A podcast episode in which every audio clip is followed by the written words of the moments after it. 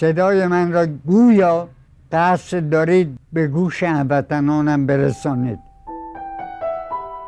برای من نهایت سعادته چون به احتمال بسیار این آخرین بار خواهد بود که با هموطنانم صحبت میدارم. جمالزاده در آخرین روزهای حیاتش وقتی 102 سالش بود. به این سن و سال خدا را شکر می‌کنم که زنده ام دردی ندارم و یک لغمه نان دارم. هنوز یازده سال مانده بود تا انقلاب مشروطه در ایران پیروز شود که جمالزاده در خانواده انقلابی به دنیا آمد. من از یک فامیلی اصلا عرب بودن آمدن به ایران. پدر من برای اینکه تحصیلاتش رو تمام بکنه آمد به اسلام در اونجا حجت الاسلام شد. لقب ملایی بهش دادن و واعظ شد. و می‌رفت برای منبر جوان بود و پدر من باعث مشروطیت شد و مشروطیت پا گرفت. و من از تهران رفتم به بیروت. در دوران اقامت او در بیروت اوضاع سیاسی ایران تغییر کرد. در آن زمان محمد علی شاه قاجار مجلس را به توپ بست و قربانی گرفتن از سران مشروطه آغاز شد. پدر جمالزاده از جمله قربانیان بود.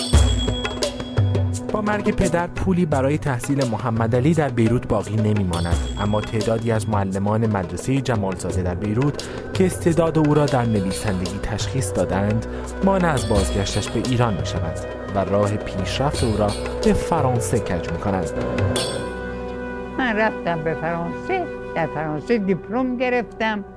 دیپلم گرفتن من مصادف شد با 1914 با جنگ اول.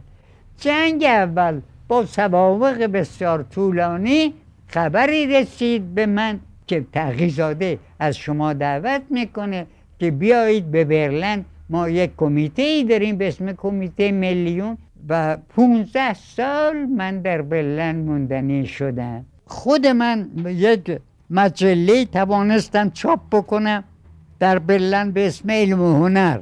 بعد به جهاتی مجله من رو هم قدغن کردن که به ایران نره.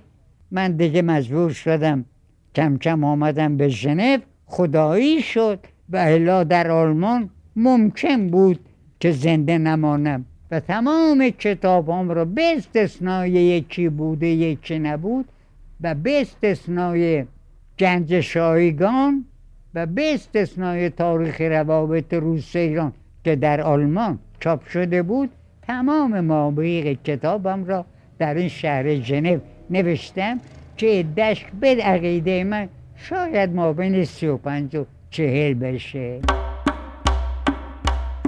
همین کتاب ها جمالزاده را به پدر داستان کوتاه زبان فارسی تبدیل می کنند در سال 1300 که نخستین مجموعه داستانهای کوتاهش یکی بود یکی نبود منتشر می شود جمالزاده صاحب سبک می شود تنها دوازده سال از 102 سال عمرش را در ایران زندگی کرده اما در زبان فارسی نوآوری می کند حس می کنم که سخت ایرانی هستم و حس ایرانیتم خیلی قوی است.